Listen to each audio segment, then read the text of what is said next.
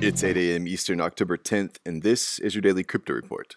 Bitcoin is up 2% at $11,311.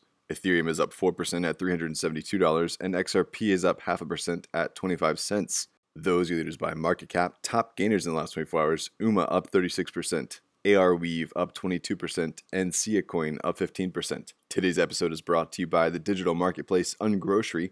If you've ever thought about who your food comes from, Ungrocery is the place to shop. Join the food people online at ungrocery.com.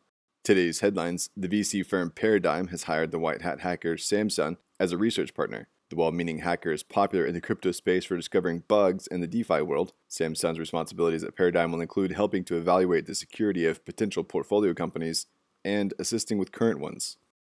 Well, government officials in Shenzhen are playing host to a digital currency lottery as part of the Chinese digital yuan trial. The residents there will receive up to 10 million yuan. The lottery is designed to create a demand for the new initiative. They're hoping at a 5x rate. The currency is officially called the Digital Currency Electronic Payment, which is probably the worst name possible. China is looking to move toward a more cashless existence as soon as possible.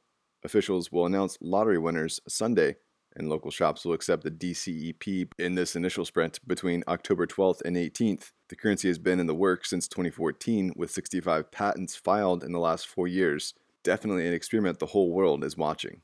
Well, Ethereum 2.0 developers are opening up a new bug bounty program that'll run in tandem with the ongoing bounty project for Ethereum.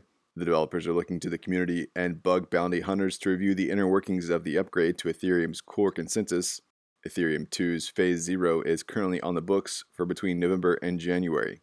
And finally, the U.S. Department of Homeland Security's research and development arm awarded just under a million dollars to five blockchain startups while they're looking to update the federal government's anti forgery and counterfeit prevention operations.